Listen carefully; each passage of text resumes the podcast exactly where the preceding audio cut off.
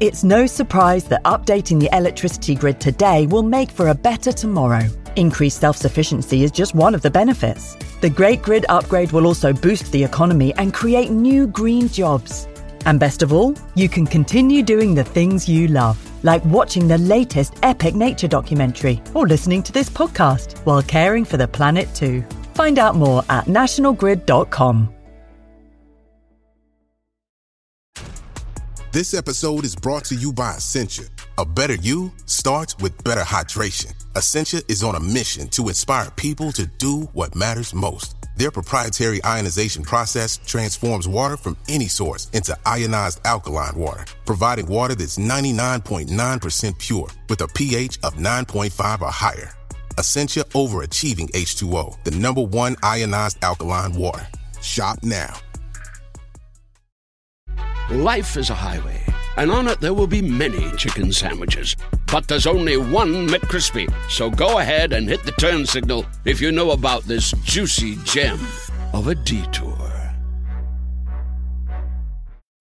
When you need mealtime inspiration, it's worth shopping Kroger, where you'll find over 30,000 mouth-watering choices that excite your inner foodie. And no matter what tasty choice you make, you'll enjoy our everyday low prices, plus extra ways to save, like digital coupons worth over $600 each week. You can also save up to $1 off per gallon at the pump with fuel points. More savings and more inspiring flavors make shopping Kroger worth it every time. Kroger, fresh for everyone. Fuel restrictions apply.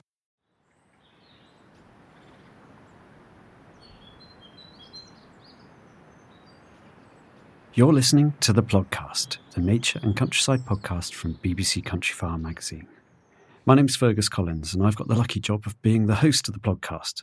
Which is particularly lucky with this episode, where last autumn I headed out into the Mendip Hills to meet historian and writer Amy Jeffs. It was a dark and foggy night, and we descended into Goatchurch Cavern in the company of caver Daniel Matthews from the Mendip Caving Group where Amy was able to talk about her new book, Wild Tales from Early Medieval Britain. It's absolutely magic. Well, this is the night for myths and legends. Isn't it? certainly is. Yeah, the mist is really wrapping around us. It's a it's Yeah. an environment for stories. Breath is coming out, like, just well, caught in the in the in the headlights of our helmet torches. Mm-hmm. It's kind of crazy. And we've got this lovely rainforesty feeling with the ferns Yeah. dripping over the water and the vines hanging from the trees.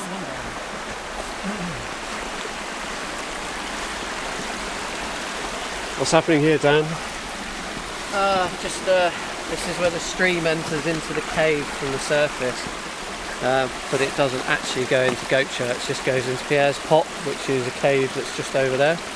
There is a small stream inside Goatchurch, but um, so we're going to head up the path to the left.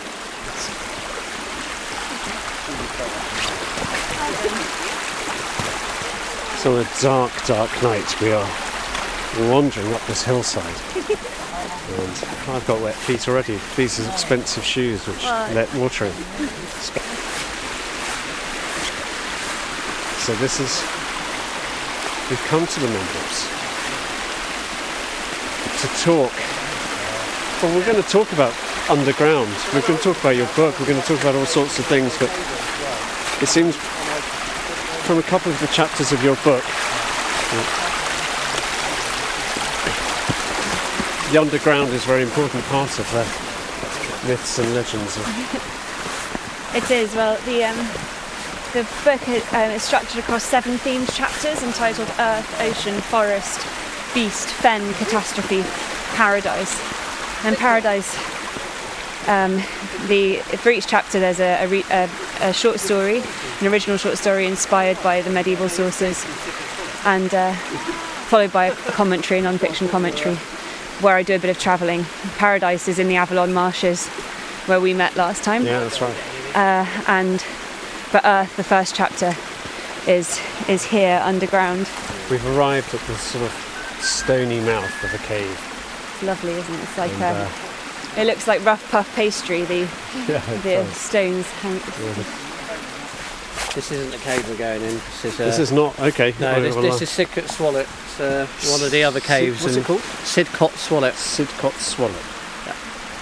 And this this is this is a cave, but we're not going in this one. No. No, this one's Okay. quite squeezy. Squeezy. Yep. Yeah, I don't. I'm uh, squeezy caves. All right. Not not my top ten lists of bucket lists. of- Are we still going up? Yeah, yeah, we're still going up. Up we're not which going way? this? Following you. Okay, back down. Oh, okay. Sorry, I was, I was just demonstrating, I was just showing them Sidcot. Showing off your caves. Yeah. Is this a is this a stream in summer? I bet it's dry in summer, is it? Uh, no, it's still running in summer. Yeah, it's okay. a natural spring. Comes from the top up there. Straight off the top of the Mendips. Yeah.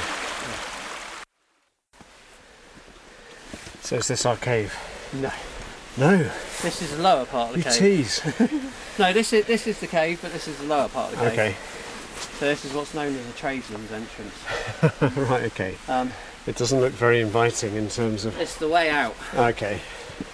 Um, the only thing I haven't done is I haven't put a rope in. Normally I put a rope in, but I'm trusting you guys. Uh, We did it before, didn't we, without a rope? I'm It's sure you'll be okay at climbing it. It's not difficult. I can spot you all the way up. Okay. So we're at the Yeah, yeah, we're yeah, at the yeah, mouth of the cave. Here we go. Down Right. into the cave. Now this is sort of conquering of fears. But First person to spot a bat is the winner. Oh, I can't wait to be the winner. Have you actually Or, or the loser, God forbid. Oh, so what is the sort of sparkling encrusted stuff? Well, salty. calcite? Okay. So that's sort of just uh, e- oozing out of the rock. Yeah. Yeah. That's a crystalline substance. It looks Yeah. salty. Big spiders. We're descending this passage into the earth. It looks like, doesn't this cave look like one of those Christmas cards you get, which has um, got you know lots of layers, like a, like a telescopic. Because you look at the, the sort of circles of, of kind of the foreground, middle ground, background, just going back, back, back, getting Yeah, darker and darker. yeah, It looks like it could be like a concertina Christmas card. Yes, it does go on quite a way. There's a little bat just hanging under a, an overhang. I think it's easiest when you're just going on your bum at this point. Yeah, probably is. Well, I'll, I'll watch how you do it.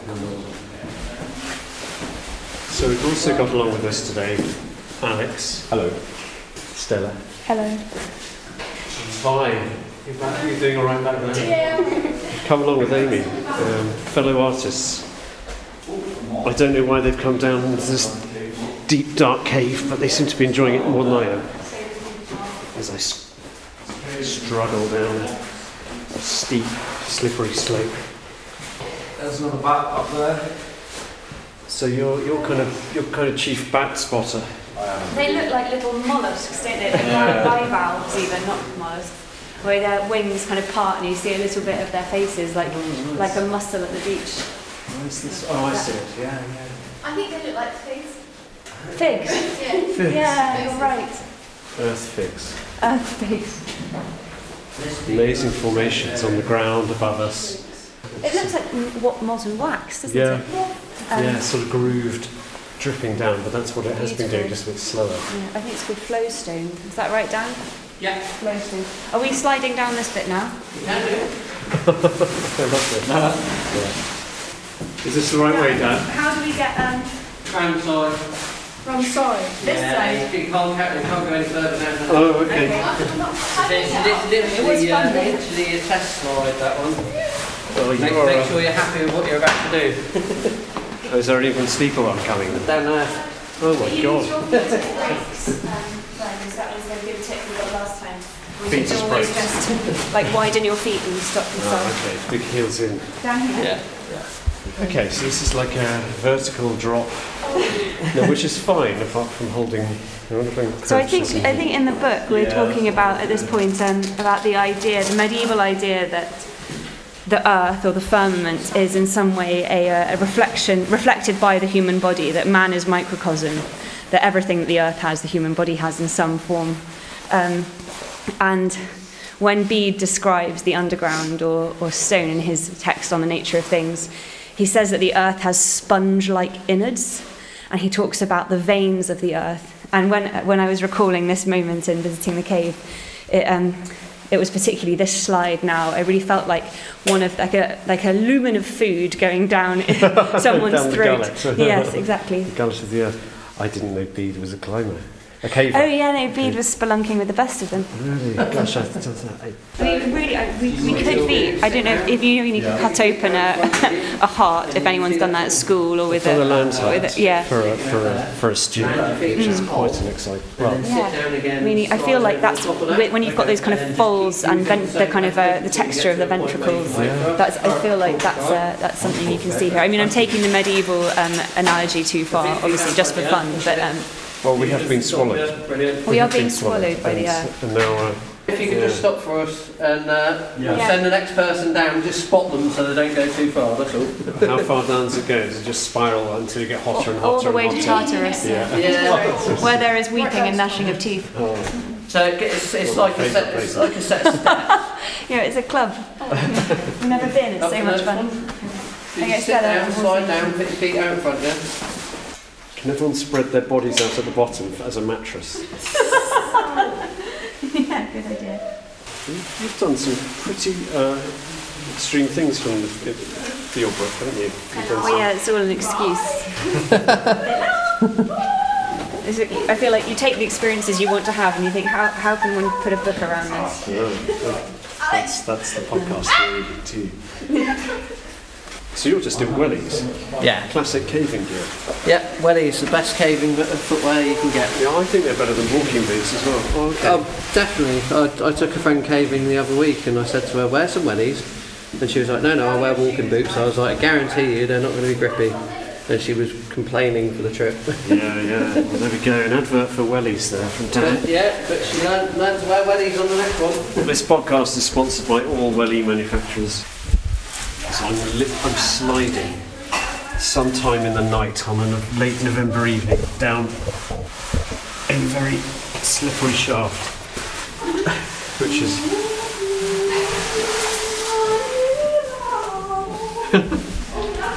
there are um, angelic voices from the dead.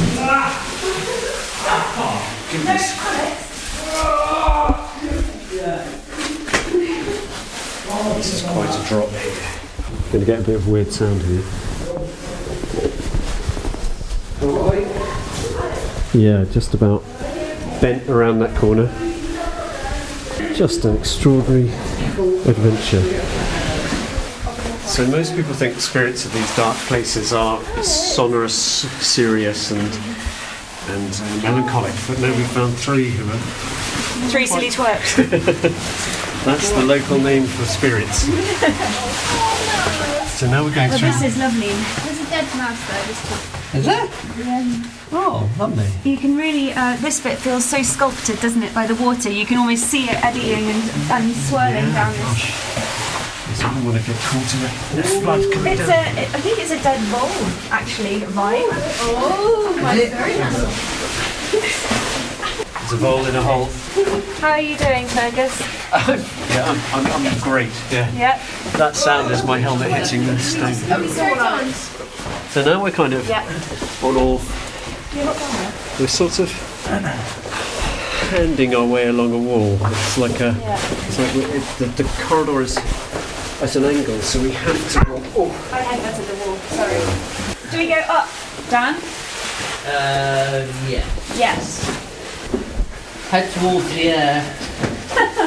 Wait, does the right go anywhere? Yes, it does. We'll wait for that. A few minutes. So here we've got some flowstone that really looks like a chocolate fountain. it does. Yeah, yeah. The water dripping off it looks sort of. And occasionally you get these lovely sort of passages like up here, there's one just opening up to our left. Do people squeeze down there, Dan? Yeah, so you can squeeze into that. That's, that part's what we call the maze. The, the, the, the, The maze. maze. The maze. Because. So there's lots of squeezy bits that you can go and squeeze through, and oh really? um, the rest of the way is on down there. Oh, here it is. Just flew out. Huge bat. Here it is. Whoa. Wow. Oh my goodness. Guys, there's a bat. Oh, I see. Settle. It's landed on the No, no. It's over here. It's over here. Yeah, right, he's here. It's Don't miss out on the bat action. Yeah, look. It should be hibernating, but then again, saying that it is. It has been warm till late, so he's probably just starting to hibernate now. Yeah. Uh, do you know what species these are down here? That's a horseshoe. That's a horseshoe. So the small ones, that's the same size as the ones we just. They're all lesser Yeah. horseshoes, are they? So they look a lot bigger in flight than. Um, Yeah. What do you call that thing where the caterpillar turns into a moth? Metamorphosis. Chrysalis. yeah, that's the one. There's one here. A chrysalis. What? Yeah. An actual one or a bad one? No, there's a there's a chrysalis.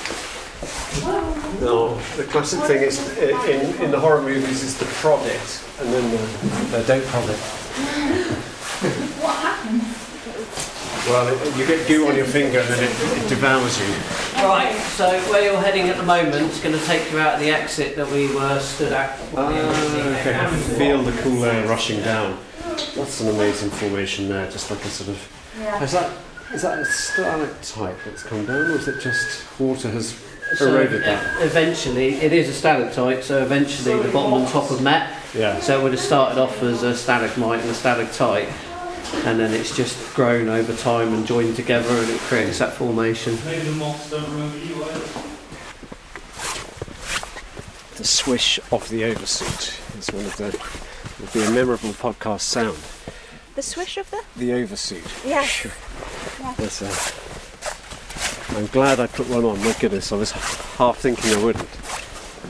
I just love how it's so microclimate, the warmth. It's sort of strangely warm here. It's so cold and miserable outside today. I got lost in the fog trying to find up on the Mendips, fog on the Mendips. And yet, down here, the climate probably stays the same all the time. The thing I love about having a head torch is the way that the light kind of comes and goes and you can't see the whole cave at once. I'm glad because I'm benefited from yours as well, which is quite nice.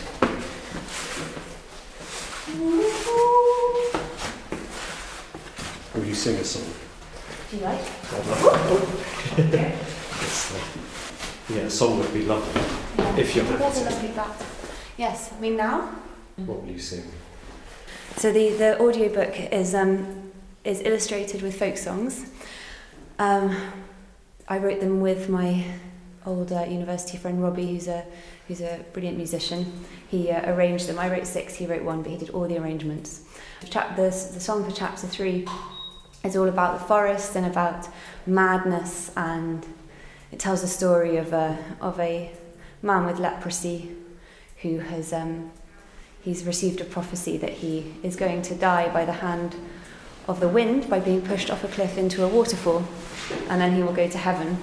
And uh, but he's as he's standing there on the cliff edge he's remembering some time uh, in the forest when a a, uh, a wandering man called Sweeney um, landed in one of the trees and they spent a year a year together. This is in are they already done Yeah, that's what Amy went on. They've al- they've spent. Um, it's it's based on an Irish legend called the Bula Sweeney, the, bad, the madness of Sweeney, and a Welsh poem called the Claf Abercuawg, the leper of, of Abercuawg. Um, Did you blend those so- two together? I blended them together for the short story, um, and uh, I could try doing the the Earth song. Should we see how it sounds? Yeah, here we go.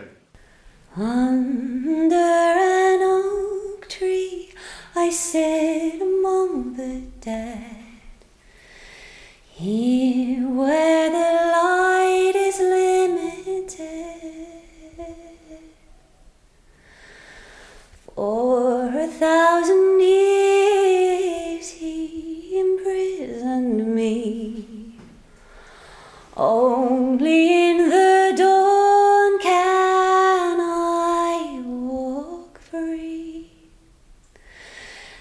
Ancient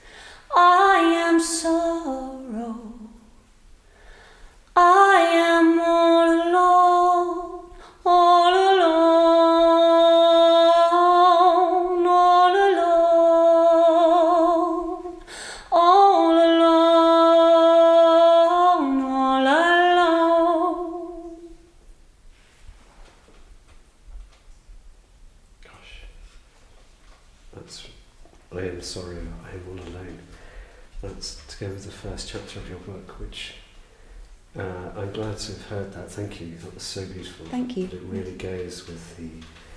So when I read Amy's book, I when I read your book, uh, as I said, I, I, I read the whole thing really quickly, but the first chapter. uh, Could you could, maybe you should describe what goes on in the first chapter because it's one. It's just a kind of heartbreaking, sort of, but something from from from the deep time. Anyway, I'd like to hear your. Um, you Thank you. So, Earth. Uh, the purpose of each chapter is to is to transport the reader into uh, my interpretation of an old idea of the wilderness. So the, the this is rooted in um, uh, in real life uh, surviving texts and artifacts uh, that I've sort of um, used as a prompt for a short story. Um, and then the commentary that follows the short story then introduces the reader to those sources and hopefully a more uh, an opportunity for them to to spin their own imaginative journeys.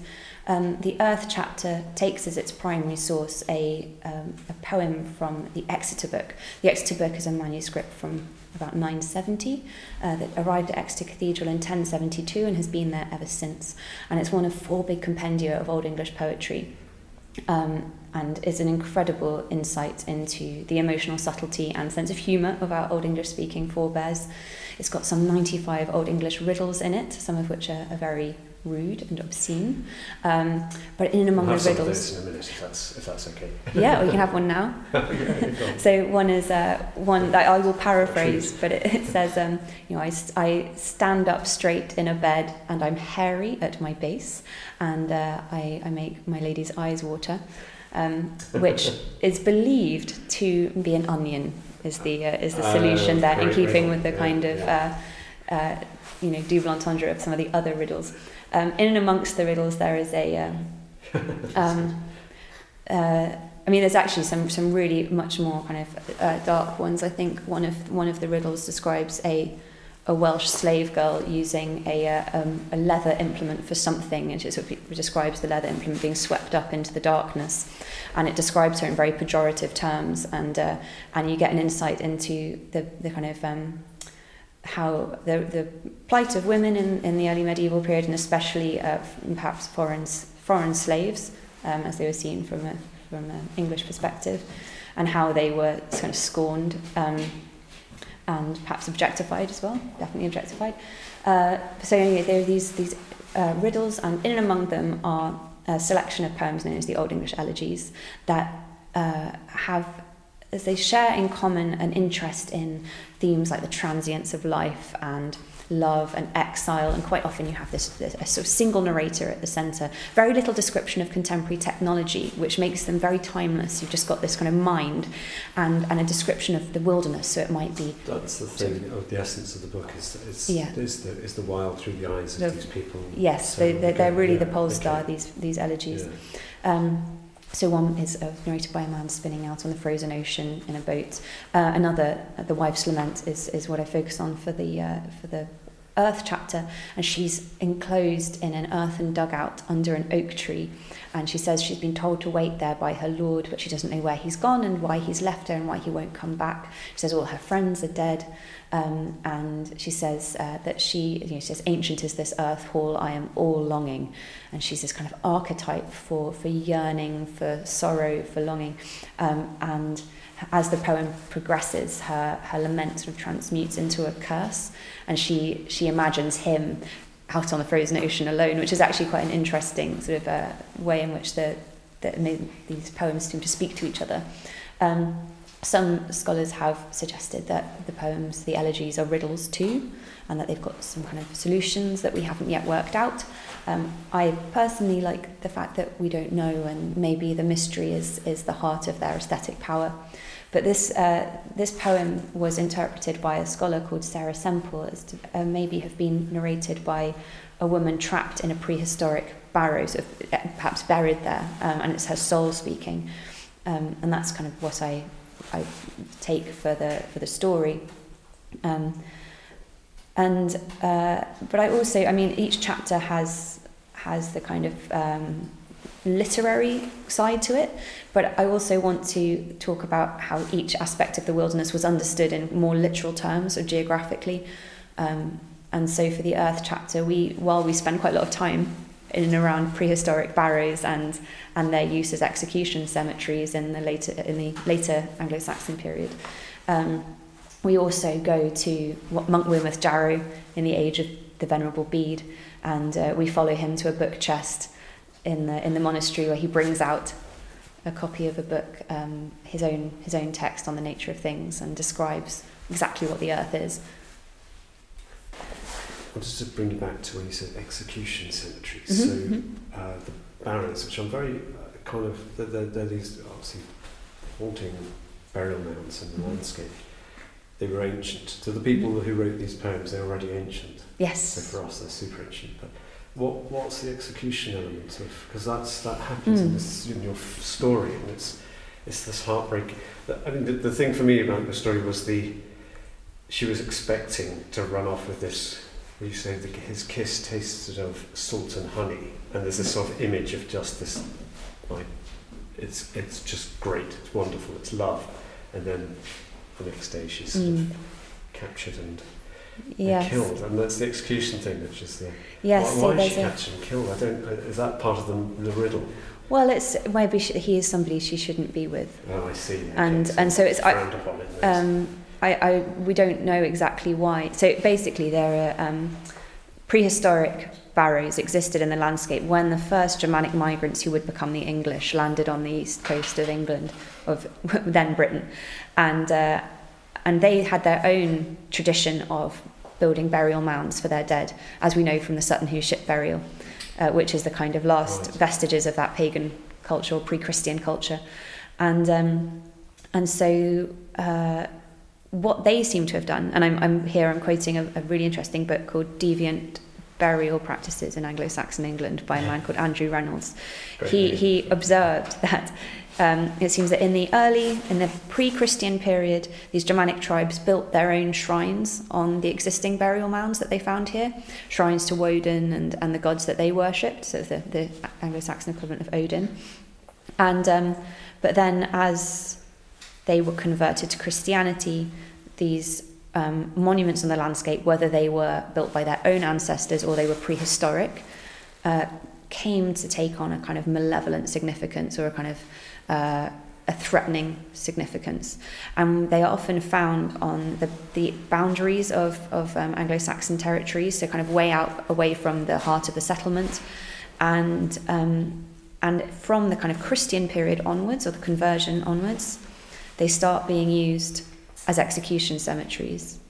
Um, and he, Andrew Reynolds, sort of makes this observation, and he, he gathers various examples of, um, of burials which have the hallmarks of, of violent death. So uh, they're prone, as in the, the people are lying on their, on their um, fronts, uh, and perhaps their hands are crossed in front of them, which is indicative of them having been tied.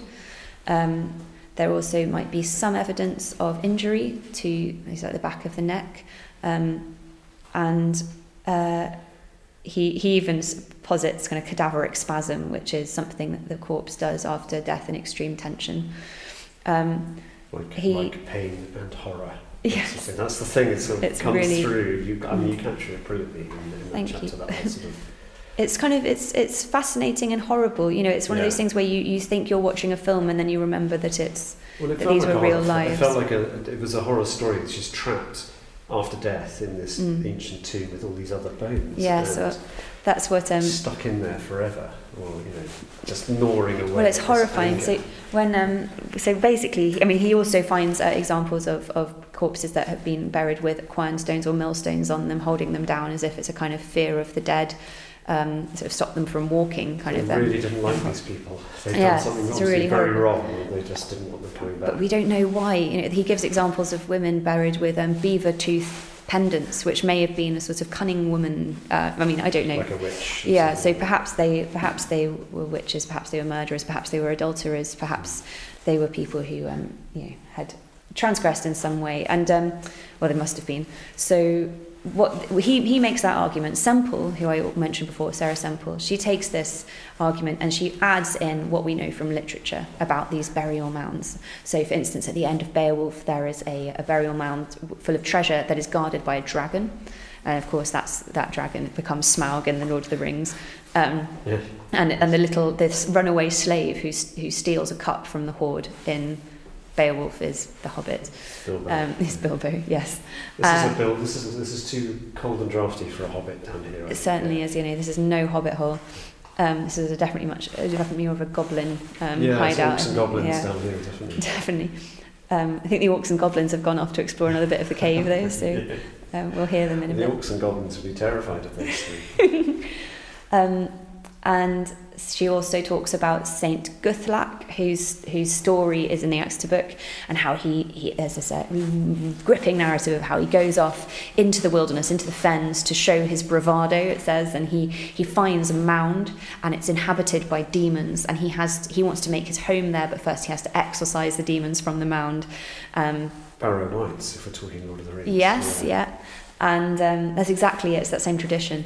Um, uh, she talks about various place names which have uh, combine words for kind of pagan gods or malevolent uh, creatures like elves and goblins with um, with words for mound. Like um, I'm trying to think of uh, maybe like Wodensbury. Is that a place? That is a place um, Yeah. in the North Midlands, I believe. Um, and uh, Elvis So Howe. Bury is a is a barrow. It could be barrow.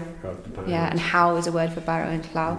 Um, and and that There's so the, by. Maze Howe near here Mhm. is a big is a big barrow mound. okay yeah, so- so the uh, she basically puts forward this very convincing argument that these m- these uh, monuments in the landscape were associated by the late Saxon period by the Christian period with malevolent spirits that they were kind of uh, in, in in Guthlac in fact it's somewhere where the spirits can rest otherwise they're just wandering and and um, and so she suggests that maybe the reason it was so powerful putting an executed person's body here was that it was believed that their soul wouldn't be able to escape that it would be trapped there by these malevolent forces and tormented for the rest of time Gosh, that's a real So punishment. yeah. And, and that's conveyed in this this poor woman's soul. And Mhm. it's, she's able to get out dawn. So that's um, your song it, that's another amazing observation in the um, you know in in Semple's text is that uh, Grendel, who is a,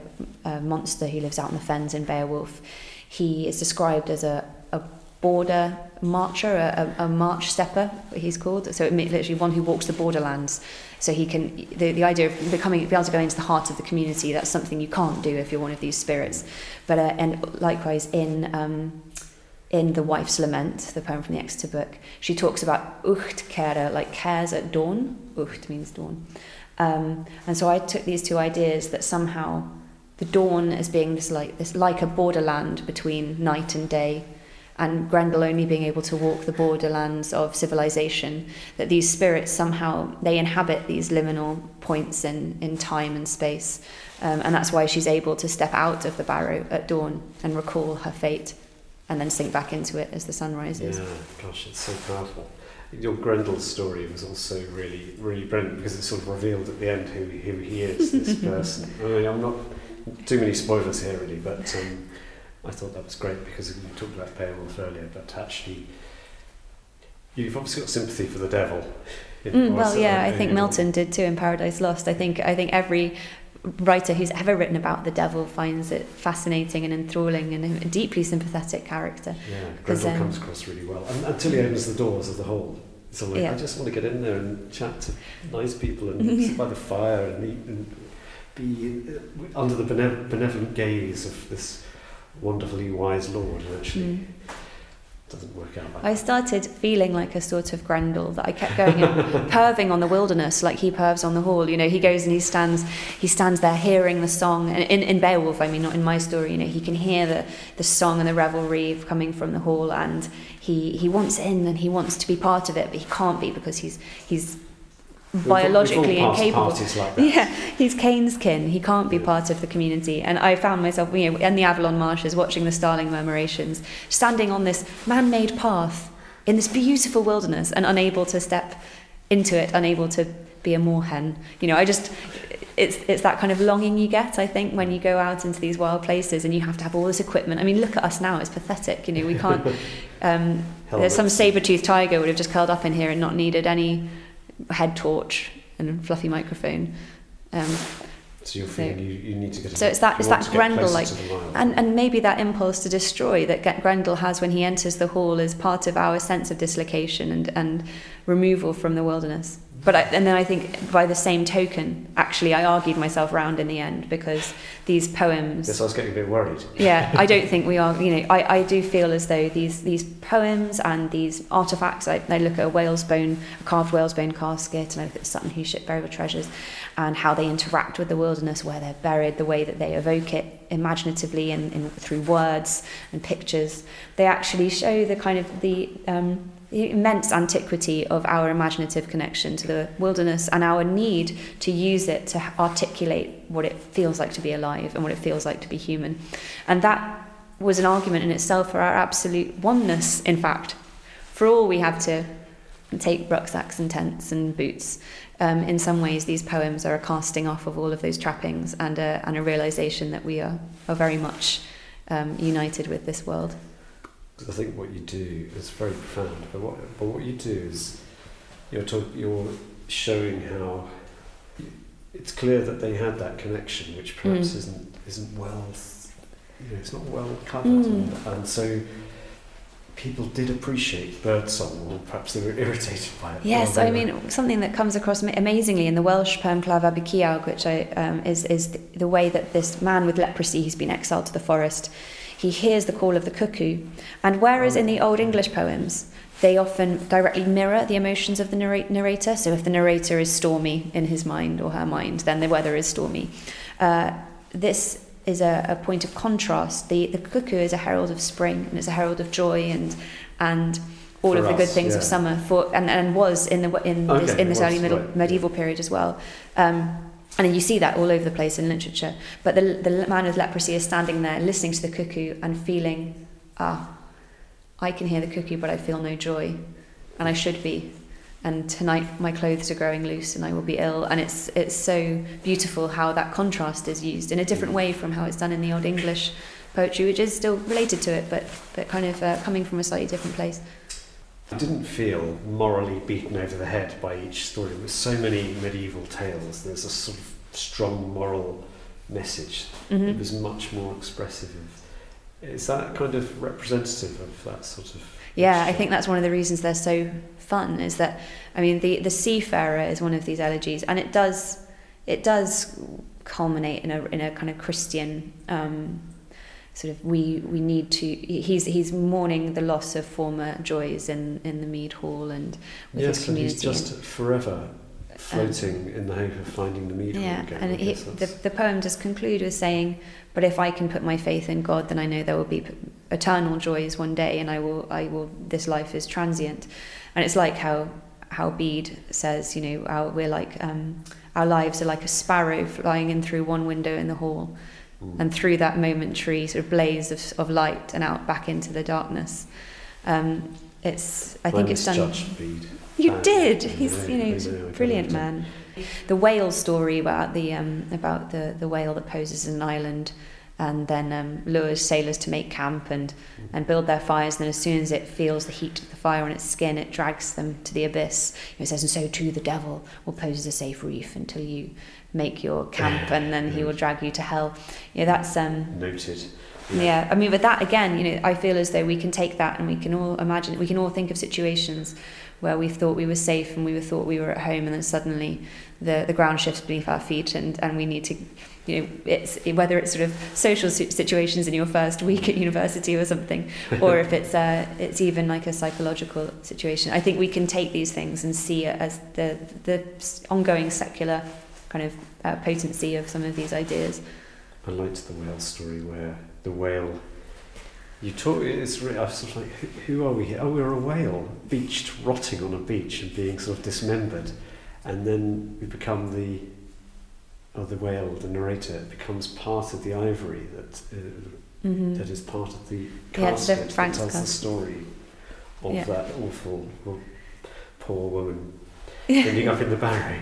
Uh, I like that's quite, but yeah, cleverly done. Oh, thanks. sort of move through, moves from. Yeah, I mean that casket's amazing because it's it's the Franks casket, which is in the British Museum, room forty one. It's got all sorts of scenes from classical, biblical, and Germanic myth on it, or legend.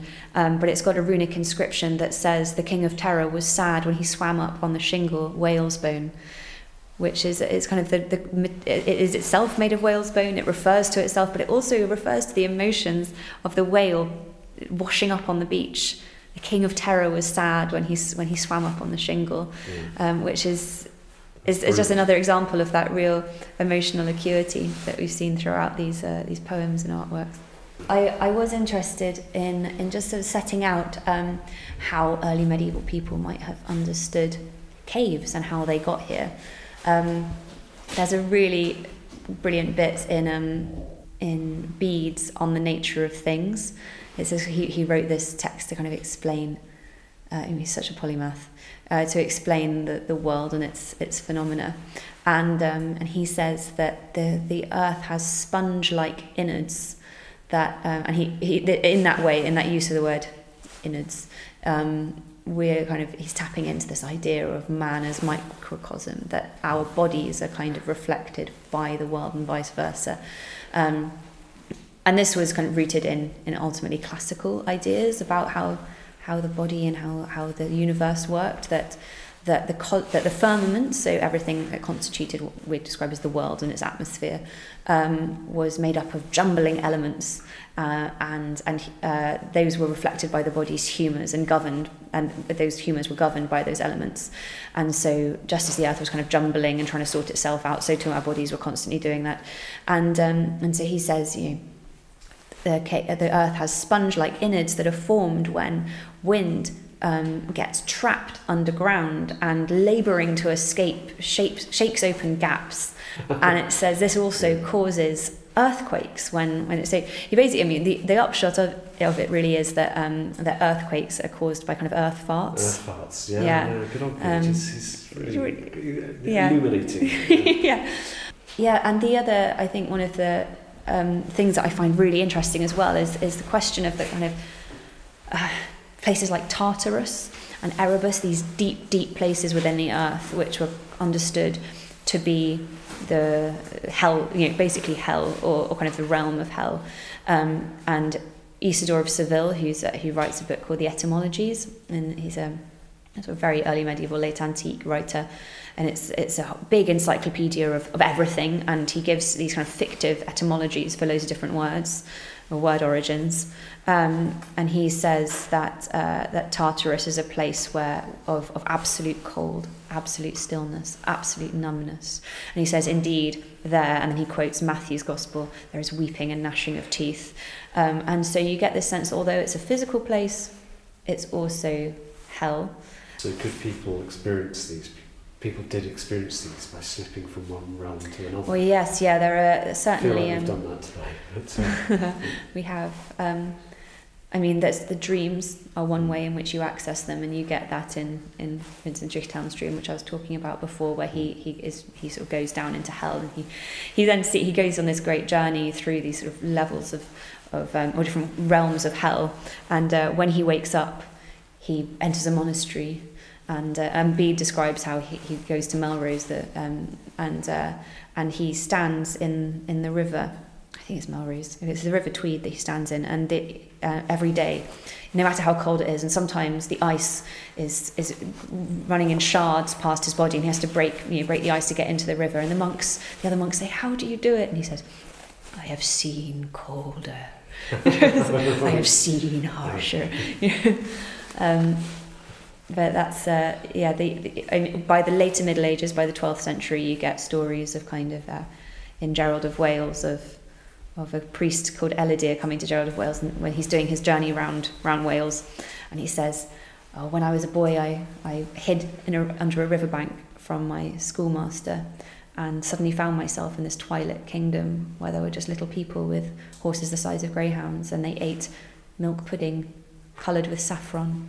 And I played with the king's son with a golden ball. And when I left, I could take the ball home. And they told me never to tell anyone. But then my mother insisted on finding out where the ball had come from. You know, it's, it's, it's, and then of course the, he tells his mother and the fairies come and get him, and, um, or come and take the ball away. He's never allowed back into this fairy realm. And that idea of the, the other world being just just to kind of tip tip the wrong Yeah, direction far away away, under yeah, through, yeah. through riverbanks, through hollow hills, Thin places. thin places, yeah. Thin places? Mm.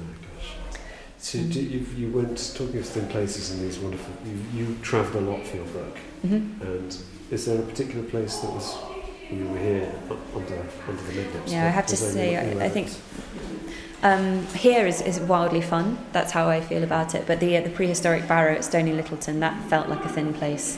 That was amazing. And uh, and going right to the back of the passage tomb with your spine pressed against the stone and looking back towards the winter sun. I mean, where you know, in in this tomb where so many people had their remains had been buried for hundreds of years. I mean, thousands of years. You can't really feel entirely of this world. Just make sure you get out before. Yes. Before there's voices from the depths. We heard you singing down there. It sounded really cool, but also slightly terrifying. Um, there's Slightly what? Terrifying. It's quite It's terrible. melancholic. Oh, I love Did you? it. no way. Alex What was it like down there? Alex Small. kept trying to get into really small bits and then looking like a spider. Like Yeah, he did look there was this kind of like Porcupine spider. slit, and he Yes. just like I looked up and he was like above me. There were a lot of legs. There's a lot of legs. He just like gets spread his legs out and just like kind Yeah. of trench. Was he it was, always very climbing the different? harbour way. rather Yeah, it was a lot more interesting. And I got stuck. I got stuck. I'm sad you can come my with legs us. Why was it more interesting? What made it more interesting? I don't know, it was just more kind of Frightening. I don't know, it was. Close to death. Yeah, exactly. Were there lots of um, stalactites? Yeah.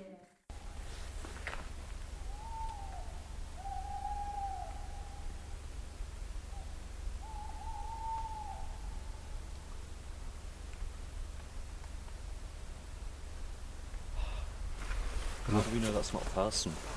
Perfect. What an appropriate way to finish. Magical owl duet. Yes. Um, What is the German word for Euler. Amy, thank you so much for taking me down into the into the bowels of the earth and telling your amazing tales. Thank you so much for joining me. Very brave of you. I know there was some apprehension on. yeah, it's not a natural caver, but I, I, I've overcome my fears and I've learnt a lot. Life is a highway, and on it there will be many chicken sandwiches.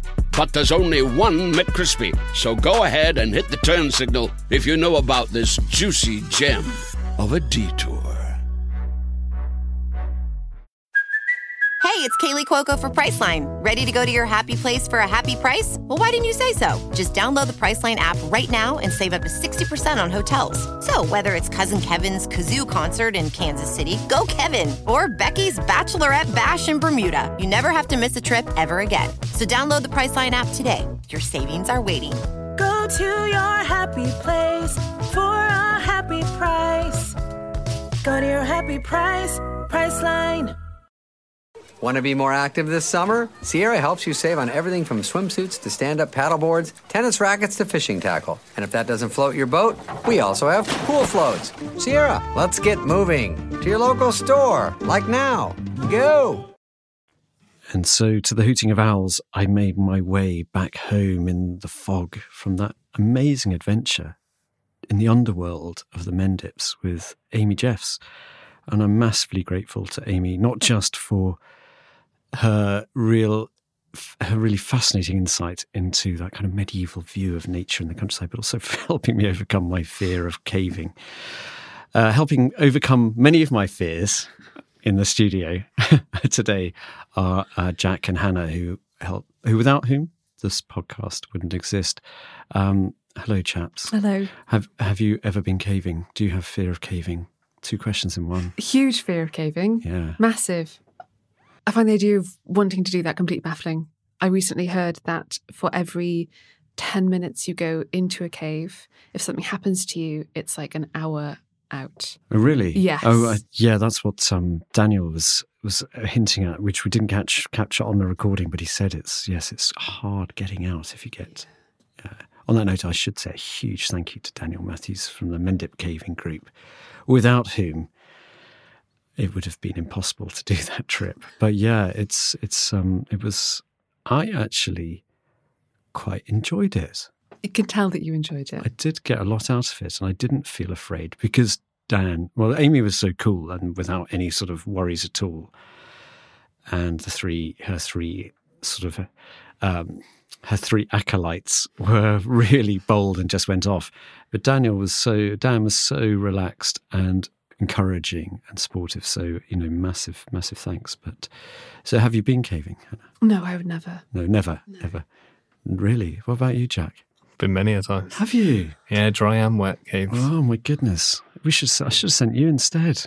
Oh, well, I mean, I'm glad I didn't. I'm but I'm, I'm very pers- I'm very ferret like, which I think. I've always thought so. yeah, yeah, it's quite. So I'm. I don't worry about getting stuck, and I'm also like, if people have found these routes, no one's got stuck because otherwise they wouldn't go down them.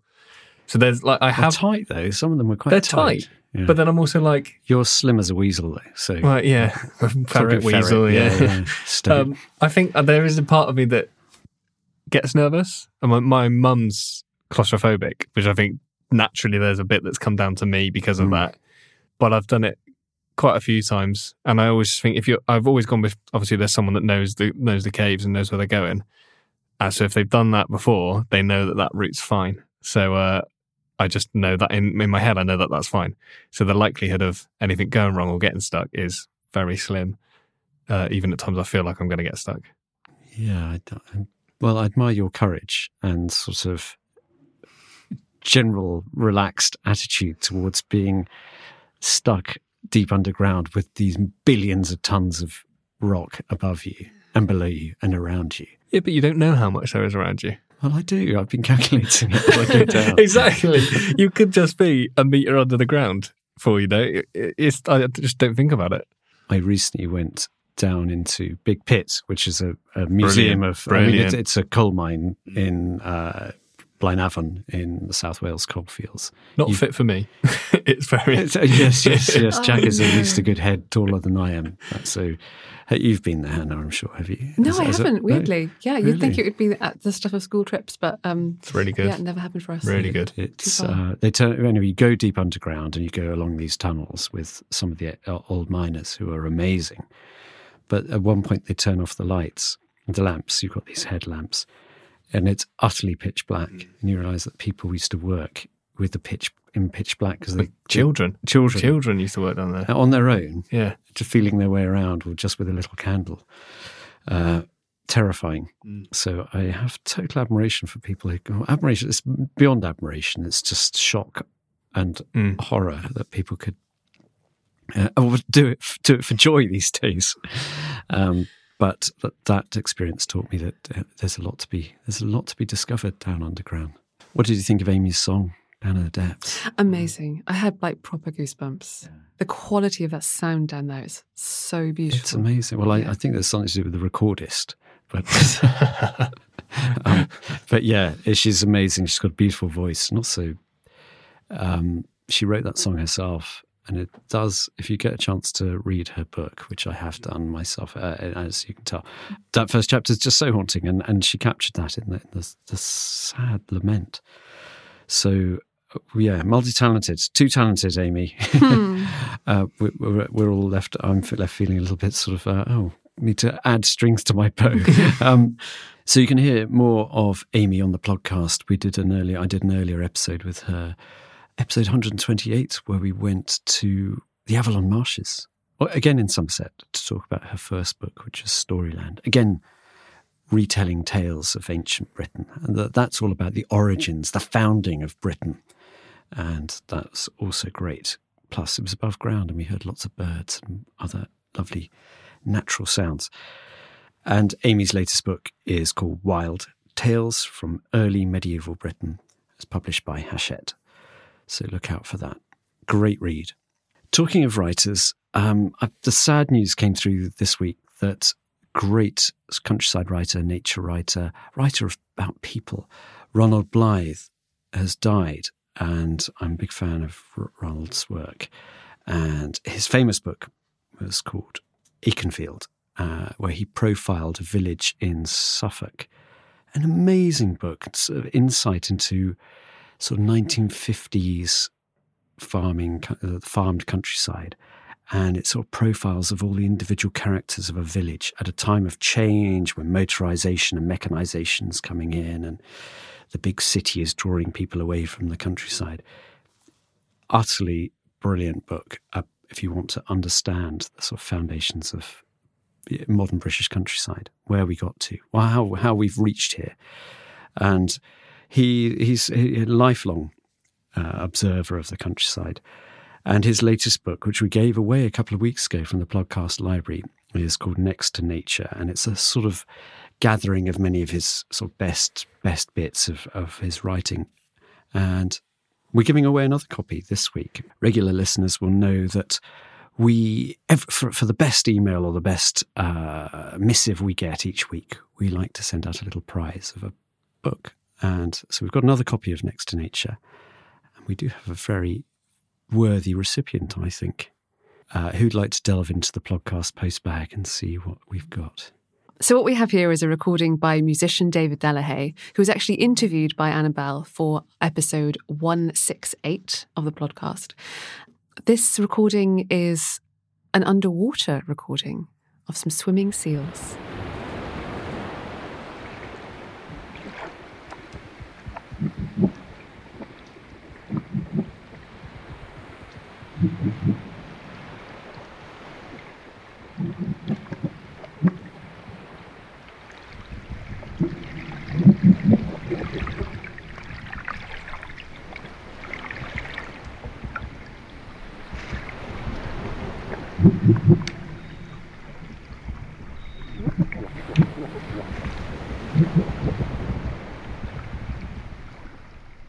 Actually like this recording so much that we're going to use it as a soundscape. So you can everyone can hear the full length version of this recording in a few weeks. Brilliant. Thank you, David. Really appreciate you sending that in. That's a really glorious sound sound of the week. Please follow David's example. Find us lovely sounds from the countryside. Um, David has earned himself that lovely book by Ronald Blythe, which will be in the post shortly. If you'd like one of our a book from the podcast library, send us your thoughts send us your sounds, and we'll read them or play them in the podcast. We got a uh, we got a nice example of a question sent in in the, the podcast post bag. Um, I think from Kiki from the oh, other yes, week. yes, good, good point. So Kiki, Kiki King, who lives in the US, uh, sent us a lovely message, and you can hear that in the very first episode of this season. And she's just got back to us and she's sort of said, she, she says, uh, just to follow on, um, which is quite pertinent for this season where we are sort of thinking about the mindfulness of, you know, the importance of walking for our health. And she says, I work as a therapist for children, and while my work is immensely rewarding, it can also fill me with a heaviness, which is why I try to prioritize walking during the day to ground myself. I very much wish that my walks could be in the countryside, but since they cannot, listening to the podcasts helps me connect to nature when I need it most. Well, that's lovely to hear. And so, you know, that's one of the aims of the podcast is to, to give people that sort of nature when you can't get there. But she, she asks, I wonder if other listeners have experiences of healing work done in connection with nature, either personally or professionally. And it's a really good question, uh, really good sort of request because I'd like to, I, we'd all like to hear more tales of how, I mean, we know the healing power of, of nature. We know the healing power of being connected to wildlife. Just the joy of putting one foot in front of another and the rhythm of walking can be so soothing. But, you know, we need sort of, we'd be great to have a few more examples of how that actually practically works. So if you've got some tales, send them in. Yeah, it could well be our letter of the week. Or we could even come and walk with you and record a podcast. So get in touch. You can email me. My name is Fergus Collins, and my email address is editor at countryfile.com. And that's about it for this week. Thank you so very much for listening. I hope you enjoyed it. If you have, leave us likes and feedback on whichever podcast provider you use. But for now, from me and the team, it's goodbye.